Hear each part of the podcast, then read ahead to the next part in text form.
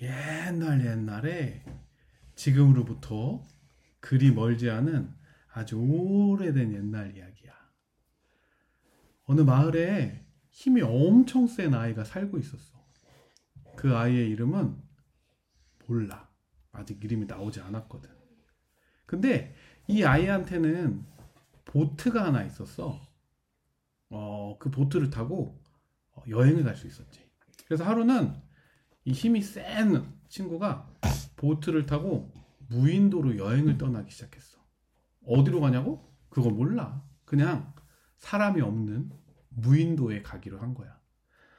어, 그래서 보트를 타고 하루, 이틀, 3일, 한 4일쯤 됐을까? 드디어 사람이 살지 않는 큰 섬에 도착하게 됐어. 가상의 섬이지. 지금은 제주도라고 불려. 그 숲, 그 섬에는 커다란 숲도 있었어. 그리고 해안가에는 보트를 되게 엄청 좋아가지고 이 소녀는 해안가에 보트를 대놓고 많은 열매랑 나무들이 있는 숲으로 맛있는 과일들과 열매를 찾아 들어가기 시작했어. 그 섬에는 엄청 맛있게 보이는 과일이 맺혀 있는 나무들이 있어서 보통 사람이었으면은 열매를 하나 따서 왔을 텐데 이 아이는 힘이 엄청 센 소년이어서 나무를 통째로 뽑아가지고 배가 보트가 있었던 해변가까지 나무를 통째로 들고 왔어. 해변가에 도착해서 보트 근처에 다다랐을 때 이 소녀는 그 통째로 뽑아온 나무를 해변가에 심었지. 아, 굉장히 멋있었어. 해변에 하나 우뚝 솟아있는 과일 열매라니.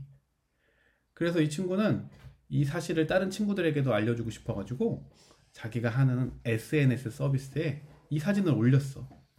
무인도에 도착해서 맛있는 과일나무를 뽑아 해변에 심었다. 라는 제목으로 말이야. 아, 어떻게 인터넷을 할 수 있었냐고? 일론 머스크라는 사람이 스타링크라는 인터넷 서비스를 한 달에 99.9불을 내면은 전 세계 어느 곳에서 어, 사람이 있건 없건 오지건 토시건 위성 안테나만 있으면 인터넷이 되게 하는 서비스를 하고 있었거든. 그래서 그 서비스를 통해서 이 힘이 센 아이가 인터넷에 접속할 수 있었어.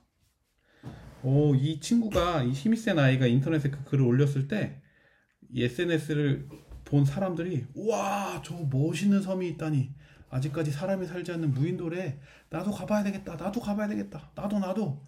그래서 많은 사람들이 그곳에 다시 그 아이를 찾아서 떠나 여행을 떠나게 됐대. 그래서 그 섬에는 원래는 사람이 한 사람도 살지 않았는데 지금은 이 친구가 SNS에 글을 올린 덕분에 많은 사람들이 여행을 와서 살게 되는 섬이 됐대. 그 섬의 이름이 뭐냐고? 그 섬의 이름은 바로 제주도. 이야기 끝.